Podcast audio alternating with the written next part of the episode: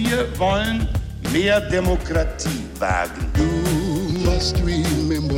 Scheitert der Euro, scheitert Europa. Der Stichtag. Die Chronik der ARD. 19. Mai 1952. Heute vor 70 Jahren wurde Deutschlands wohl bekannteste Moorleiche im schleswig-holsteinischen Windebü aufgefunden. Peter Meyer-Hüsing. Im Domlandsmoor nahe Windebü in Schleswig-Holstein heben Arbeiter Entwässerungsgräben aus, um später Torf abzubauen. Da stößt einer von ihnen auf Knochen. Sie haben eine Moorleiche gefunden. Bald rücken Wissenschaftler vom Landesmuseum für Vor- und Frühgeschichte an. Haut, Haare und Knochen der Mumie sind gut erhalten. Auf dem Leichnam liegt ein Knüppel, daneben ein Stein. Das Haar ist einseitig geschoren, der Körper bis auf einen Pelzumhang unbekleidet. Es dauert nicht lange, bis die Ersten an die Beschreibung des Römers Tacitus in seiner Germania denken. Verräter und Überläufer knüpfen sie an Bäumen auf. Feiglinge, Kampfscheue und der Unzucht überführte versenken sie im Morast eines Sumpfes den sie mit Reisig bedecken. Als die Moorleiche nach ihrem Knochenbau dann als junges Mädchen identifiziert ist und wenige Meter neben ihr eine männliche Leiche mit einer Haselrute um den Hals gefunden wird, scheint das germanische Liebesdrama perfekt. Ehebrecherin und Liebhaber wurden vor rund 2000 Jahren zur Strafe im Moor versenkt. Das Mädchen von Windebü ist bald die prominenteste Moorleiche Deutschlands. Illustrierte und Romane spinnen die unzüchtige Liaison weiter fort. Musiker fühlen sich inspiriert, sogar die ARD produziert 1960 einen Spielfilm. Das Femigericht waltet und sein Richterspruch lautet Tod im Moor.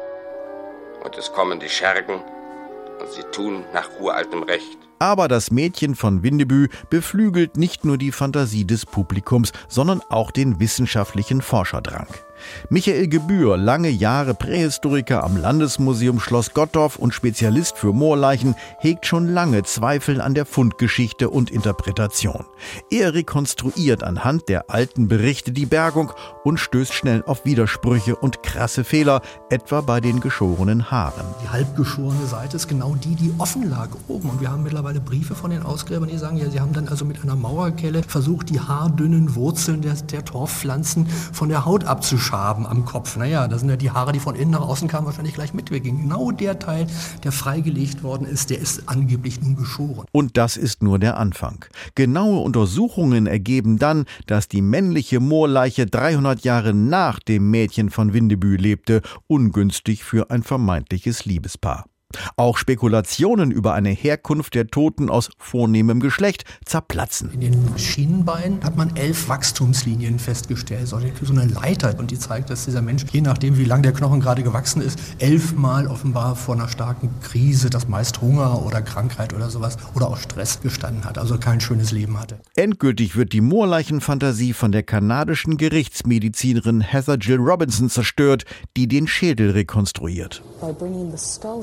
Bei dem Schädel macht das Hologramm die Augenbrauenwülste deutlicher. Sie sind vielleicht mehr ausgeprägt, als man das sehen oder fühlen kann. Und daraus könnte man schließen, dass dies ein Junge war. Und genau das bestätigt kurze Zeit später eine DNA-Analyse. Die Moorleiche von Windebü war in Wahrheit ein schmächtiger Junge von vielleicht 16 Jahren, der in seinem kurzen Leben während der germanischen Eisenzeit oft Hunger litt, früh starb und dann im Moor beigesetzt wurde. Gefunden wurde der Junge von Windebü im Moor heute vor 70 Jahren.